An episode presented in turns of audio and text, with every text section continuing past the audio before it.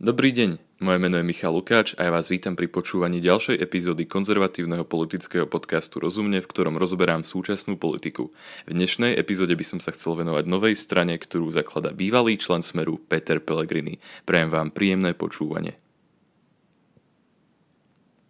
Zostal som prekvapený, keď som sa dozvedel, že progresívne Slovensko nebolo prvou stranou na Slovensku, ktorá dovolie vstupovala ako progresívna stredoľavicová strana – Takúto stranu sme už na Slovensku mali, no jej stranícke smerovanie sa pravdepodobne pod vplyvom verejnej mienky a kvôli politickým kalkuláciám v priebehu rokov zmenila natoľko, že predstavitelia tejto strany v súčasnosti, a pravdepodobne kvôli Ľubošovi Blahovi a Robertovi Ficovi, otvorene bojujú proti progresívno-liberálnym myšlienkam Áno, touto stranou je Smer SD.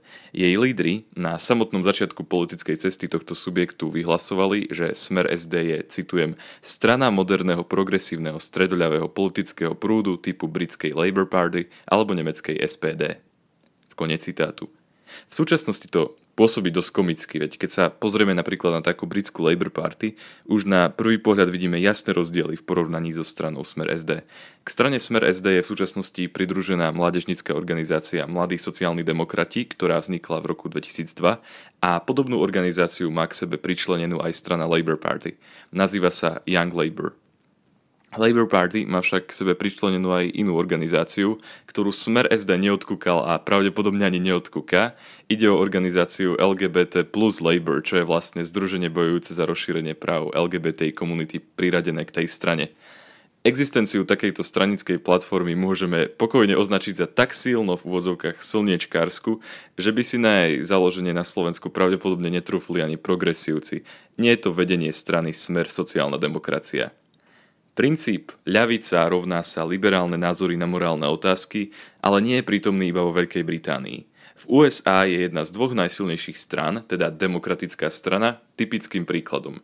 Jej agenda je oveľa liberálnejšia ako konzervatívna agenda konkurenčnej strany GOP, ináč známej aj ako republikáni. Demokratická strana zároveň presadzuje ľavicovejšie ekonomické názory ako GOP umyselne hovorím ľavicovejšie ako GOP a nie ľavicové, pretože v USA je celá politická scéna posunutá tak doprava, že americkí ľavičiari sú oproti tým európskym len slabý odvar, e, pokiaľ ignorujeme úkazy typu AOC alebo Bernie Sanders. Politický smer, ktorý vyznáva ľavicovú ekonomiku a zároveň liberálne názory, budem pre jednoduchosť ďalej označovať len ako progresivizmus. Slovensko vlastne vo svojej krátkej samostatnej histórii nemá pevne zakotvenú typickú progresívnu stranu v štýle Labour Party či demokratickej strany USA. Hnutie HZDS napríklad sa za typickú ľavicovú stranu považovať nemôže.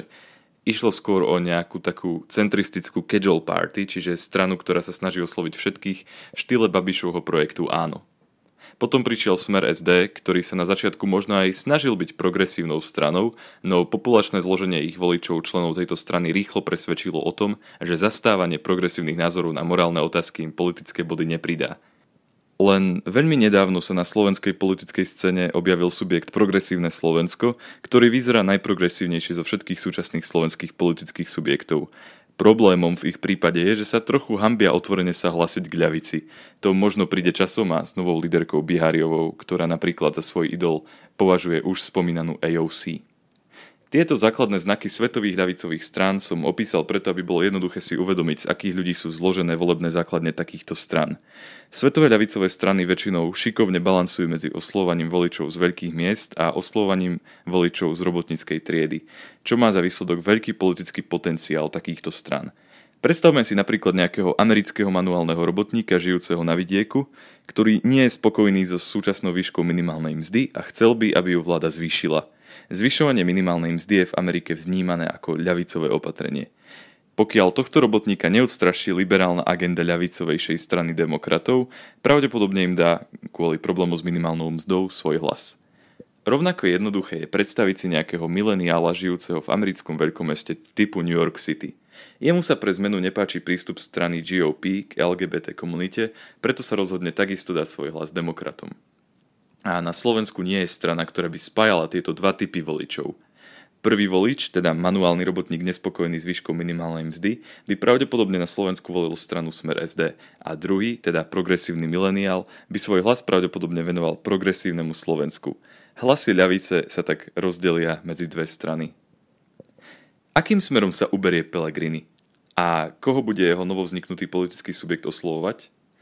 Je pre mňa dosť ťažké predstaviť si situáciu, v ktorej Pellegriniho nový subjekt v súčasnosti oslovuje ľavicových voličov progresívneho Slovenska – Peter Pellegrini a jeho kolegovia zo vznikajúcej strany na to boli v smere jednoducho až príliš dlho a ich mená sú smeráckou minulosťou poznačené až príliš na to, aby ich s čistým svedomím volili voliči progresívneho Slovenska, teda voliči, ktorí dúfali, že príchod nového politického subjektu prekazí vládu smeru.